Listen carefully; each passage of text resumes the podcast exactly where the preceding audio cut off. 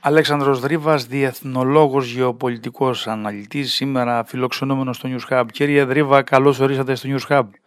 Καλώς σας βρήκα πάλι, κύριε Δαμαβολίτη. Καλώς ορίσατε εις διπλούν, γιατί τώρα τελευταία έχω μάθει ότι πέφτει και κόψιμο, έχουμε λογοκρισία και θυμίζουν μιας παλιάς εποχής, τουλάχιστον εδώ μπορείτε να λέτε άνετα τη γνώμη σας και δεν τίθεται θέμα λογοκρισίας. Εντάξει, συμβαίνει στις δύσκολες εποχές, συμβαίνει να μην αρέσουν όλα σε όλους. Αυτό που μας ενδιαφέρει τελικά είναι το, το επιχείρημα και ούτε ε, φωνές, ούτε φασαρίες, ούτε τίποτα. Δεν είναι...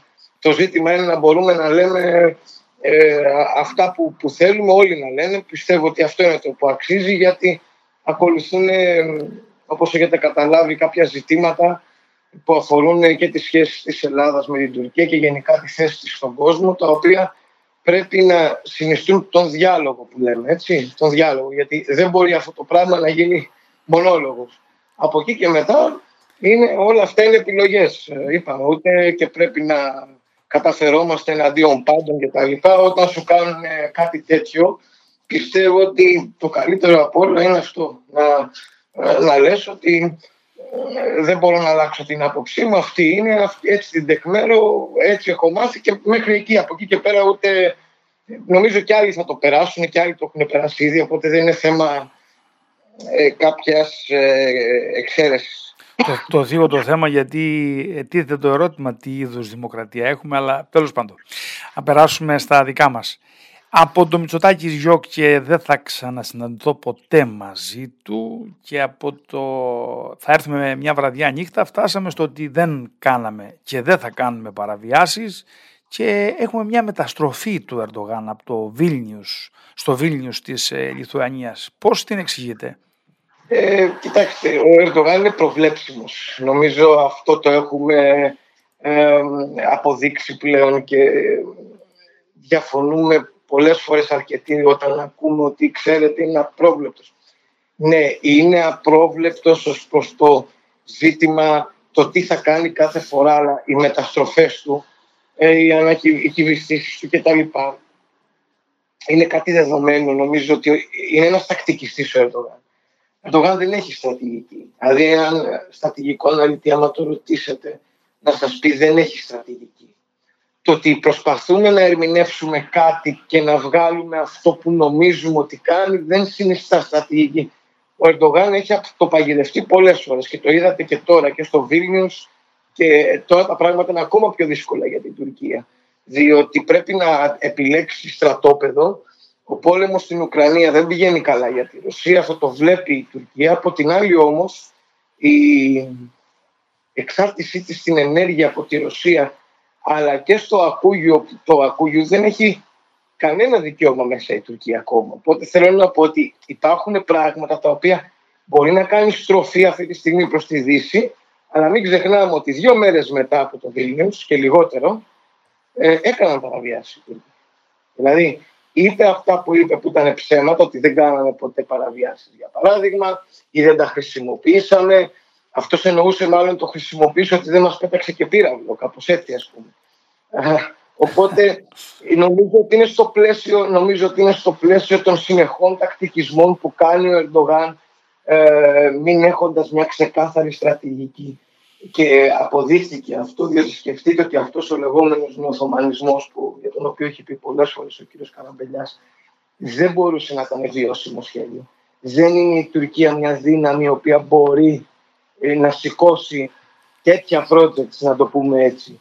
Και αυτό δεν σημαίνει ότι η Τουρκία ε, είναι μια χώρα η οποία δεν έχει κανένα ε, πλεονέκτημα ή δεν έχει κάποιες αρετές ή δεν έχει κάποια αξία για το διεθνή περίγυρο, πάντα μιλάνε έτσι, αρετές και, και αξίες. Το θέμα είναι ότι δεν, δεν είναι αυτό που νομίζει ο Ερντογάν η Τουρκία. Και πρωτίστως δεν είναι αυτός ο Ερντογάν που νομίζει ο ίδιος ότι και είδαμε ένα παρακαλάκι για την Ευρωπαϊκή Ένωση, ε, είδαμε να μην παίρνει τίποτα τελικά. Έτσι, αυτό είναι ξεκάθαρο πλέον νομίζω.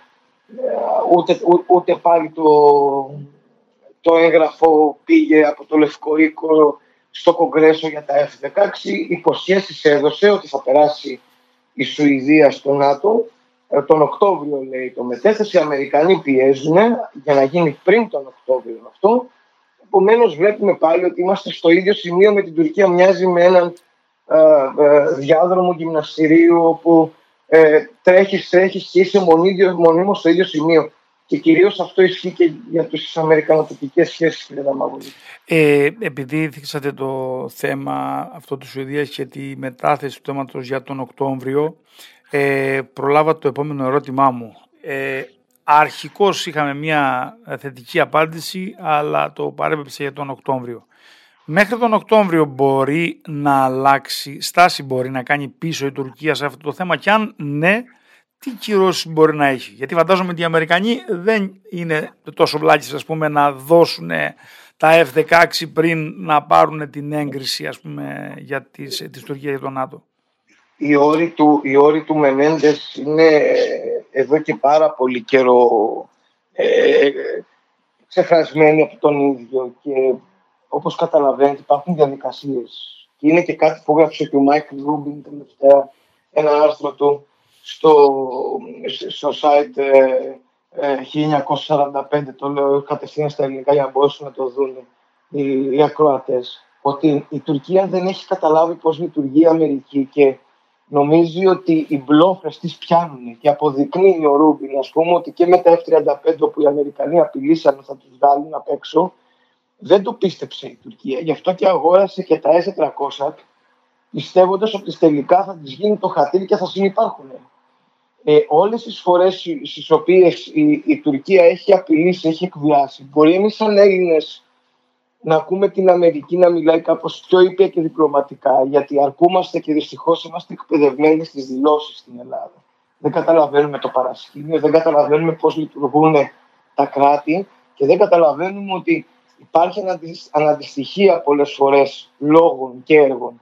Οι Αμερικανοί όσες φορές εκβίασαν, οι, οι Τούρκοι, είδατε, αρχίσαν να έρχονται προς την Αλεξανδρούπολη, δηλαδή η δουλειά έχει γίνει εμπολής από εκεί και μετά. Από τον Μπάστορα, ε, συγγνώμη, από τον Μπάστορα το Μπάτον. Το ναι, που σε 14 μέρες μέσα. Ε, από τότε ε, πρέπει να είναι ναι. αυτά.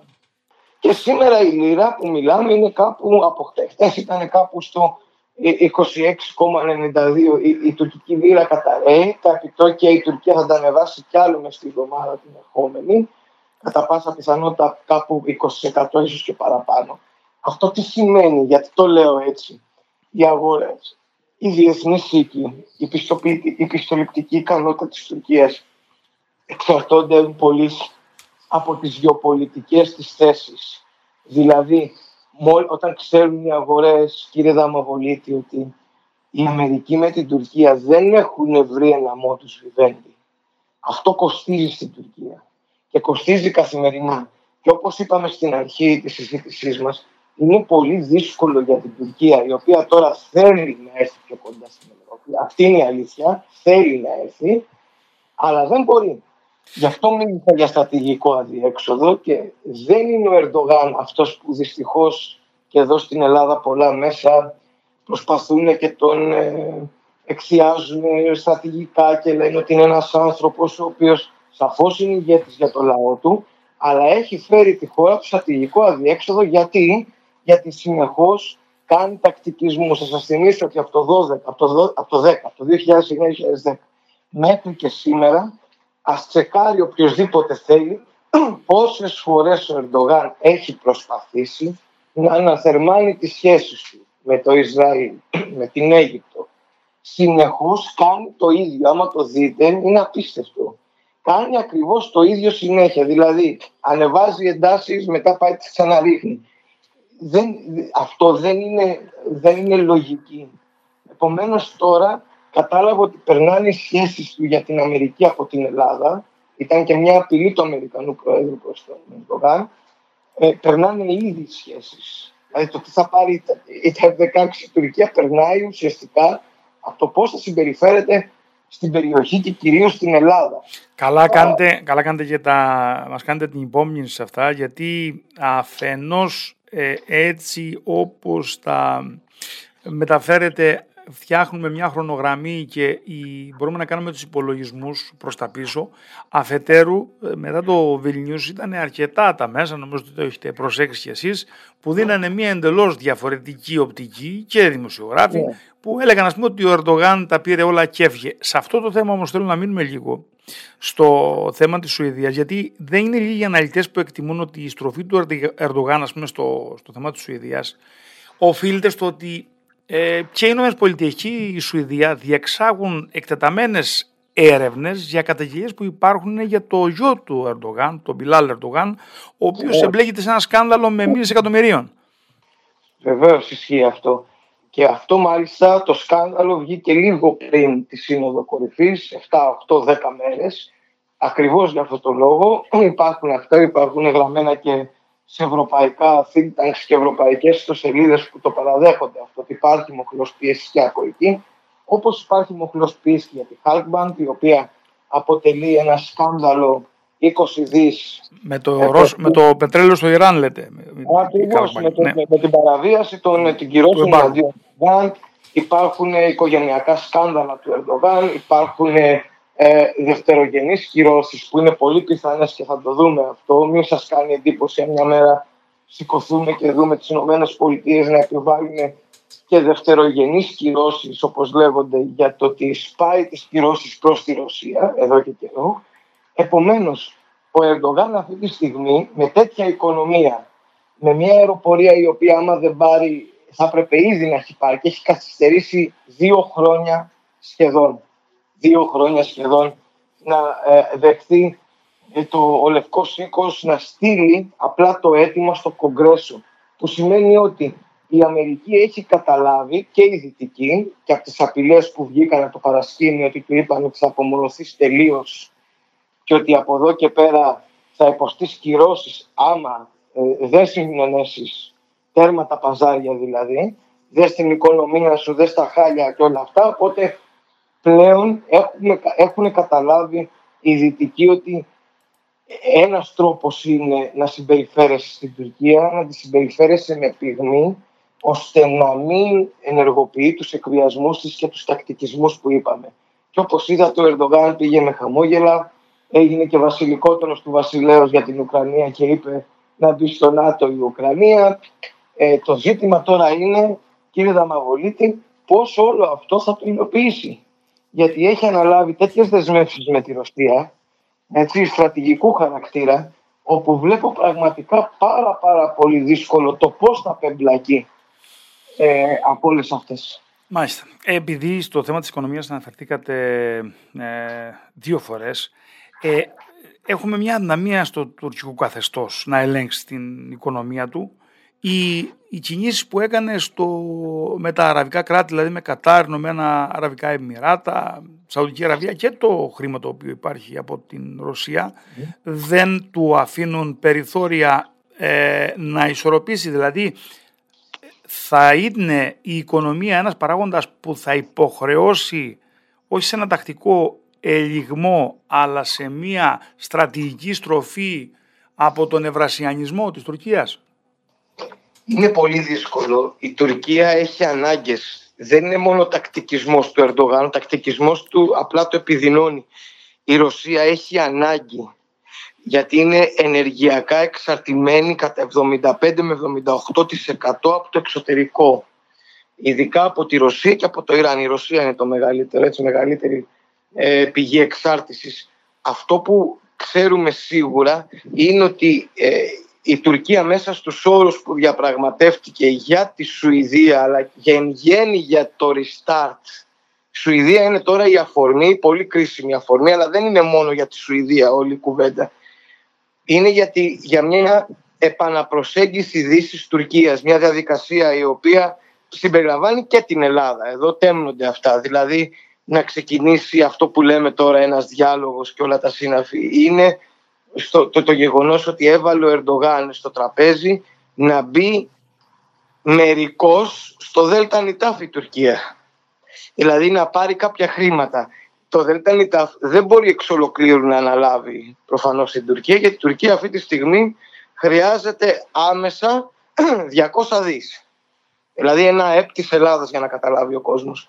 Ένα ετήσιο ΑΕΠ της Ελλάδας. Οπότε αυτό που πρέπει να καταλάβουμε εμείς είναι ότι η Τουρκία και να το έχουμε υπόψη μας μιας και αναφερθήκαμε για το διάλογο έτσι ακροθυγός, τον ελληνοτουρκικό, είναι ότι η Τουρκία δεν είναι καλά. Και συνήθως, κύριε Δαμαβολίτη, στις διεθνείς σχέσεις, που είναι απρόσωπες και ανήθικες σχέσεις, δηλαδή ανήθικες όχι με την έννοια που το λέμε ε, στην καθημερινότητά μας, κατ' κατ' ουσίαν τι λέξει, δηλαδή αλφα, στερητικό και ήθος, ότι δεν, δεν περιβάλλονται από ήθη, καλά ή κακά. Είναι ουδέτερες και κοινικές. Πρέπει να ξέρουμε ότι όταν ένας δρόντας είναι αδύναμος, δεν τον σώζουμε. Ειδικά όταν εξαρτώνται τα πράγματα ε, τα δικά μας ε, από τη σχέση μας μαζί του. Δηλαδή πρέπει η Ελλάδα όταν ξεκινήσει αυτός ο διάλογος και αν ξεκινήσει να έχει υπόψη της ότι πρέπει να είμαστε ουσιαστικά σε ευνοϊκότερη θέση γιατί πολύ απλά τόσο οικονομικές όσο και γεωπολιτικές εξελίξεις αυτή τη στιγμή δεν ευνοούν την Τουρκία. Και αυτό όπως είπαμε και στην αρχή για ε, στα περιλογοκρισία στα λοιπά, αυτό αποδεικνύεται. Δεν μας ενδιαφέρει αν ο άλλος λέει κάτι, μας ενδιαφέρει τι ισχύει. Αυτό τουλάχιστον εξετάζει η επιστήμη. Αυτή είναι η διαφορά της επιστήμης που εξετάζει το πώς, έτσι, με, με όλα τα άλλα, τα οποία όλα τα άλλα είναι προπαγάνδα. Έτσι, αυτό είναι. Αυτό μας, μας, μας ενδιαφέρει να ξέρουμε ότι η Τουρκία στο Βίλνιους είδε ξεκάθαρα ότι η Βαλτική και η Βόρεια Θάλασσα μπαίνουν στο κάδρο ότι δεν είναι πλέον ανατολικός φύλακας του ΝΑΤΟ. Βλέπει μια υπερστρατικοποίηση της Πολωνίας, η οποία μονίμως ανεβαίνει. Δεν θα είναι δηλαδή σε κάποιο καιρό ο μεγαλύτερος στρατός του ΝΑΤΟ, έστω και ποσοτικά. Ε, βλέπει ότι η Ρωσία χάνει σιγά σιγά και αρχίζουν και ε, μειώνονται και οι εκβιασμοί του Ερντογάν. Δεν μπορεί να πάει τώρα ο Ερντογάν να πει στους Αμερικανούς θα πάω με τη Ρωσία, θα του πούνε μισό λεπτό, μη μας κορυδεύεις κιόλας. Ε, και με, να πάμε να τελειώσουμε τη σκέψη αυτή. Στο μέλλον θα υπάρξει μια Ουκρανία μετά τον πόλεμο και μια Ρωσία. Μπορεί η Ρωσία, μην σας κάνει εντύπωση, στην ιστορία έχουν γίνει πολλές φορές αυτά τα πράγματα. Ε, να επανενταχθεί στο δυτικό σύστημα μέχρι ένα σημείο, μέχρι ένα σημείο πάντα και εκεί η Τουρκία θα χάσει το 60 με 70% της γεωπολιτικής υπεραξίας που πιστεύει ότι έχει. Άρα πρέπει να δούμε γενικότερα το τι συμβαίνει γύρω από την Τουρκία. Όχι μόνο τις οικονομικές εξελίξεις που είναι πολύ σοβαρές. Όχι μόνο το ότι η αεροπορία της αυτή τη στιγμή πολεμική βρίσκεται κυριολεκτικά ε, σε, σε αποδρομή και περιμένει τα F-16 ε, για να ξέρει τουλάχιστον ότι από το 27 και μετά 26-27 θα παραλαμβάνει αυτά που ήδη εμείς έχουμε αρχίσει και παραλαμβάνουμε ε, τα, τα, τα αεροσκάφη πρέπει να κοιτάμε και πού βρίσκεται αυτή τη στιγμή η Τουρκία. Άρα πρέπει να τα έχουμε υπόψη μας ώστε να πάμε στο διαπραγματευτικό τραπέζι από θέση ισχύως. Γιατί μόνο, μόνο έτσι τουλάχιστον σαν Έλληνας μπορώ να καταλάβω ε, αυτό τον ελληνοτουρκικό διάλογο. Αλέξανδρος Θρύβας, περιεκτικότατος και ολοκληρωμένος. Κύριε Δρύβα, να σας ευχαριστήσω πολύ, να σε ευχηθώ καλό καλοκαίρι εγώ και, επίσης. Και, να είστε, και, και να είστε και πολύ προσεκτικός όταν κάνετε προσεγγίσεις και λέτε ποιος είναι ειδικός και ποιος δεν είναι ειδικός. Ε, αυτό, αυτό λυπάμαι, δεν μπορώ να το σταματήσω. Γιατί δεν, δεν ξέρετε, το είπατε εσείς, είναι θέμα δημοκρατίας. πρέπει, πρέπει, πρέπει να το υπερασπιζόμαστε αυτό, γιατί ε, σταματάει η σκέψη έτσι. Δεν είναι θέμα ούτε να το παίξουμε ιδεολόγοι, ούτε να το παίξουμε ήρωες πρέπει να συνεχίσουμε να σκεφτόμαστε, γιατί διαφορετικά, άμα δεν εκφραζόμαστε, θα πάψουμε και να σκεφτόμαστε. Δεν γίνεται αυτό. Ε, οπότε, κανένα πρόβλημα. Δεν είναι. Ξέρετε, καλύτερο είναι πάντοτε να έχεις και στο μυαλό σου ξεκάθαρο το ποιοι είναι οι σωστοί και ποιοι όχι. Οπότε, άπαξ και μιλάω με σωστό τώρα, εγώ χαίρομαι. Σας ευχαριστώ Καλό καλοκαίρι, εύχομαι τα καλύτερα. Ευχαριστώ πολύ. Να είστε καλά, γεια σας.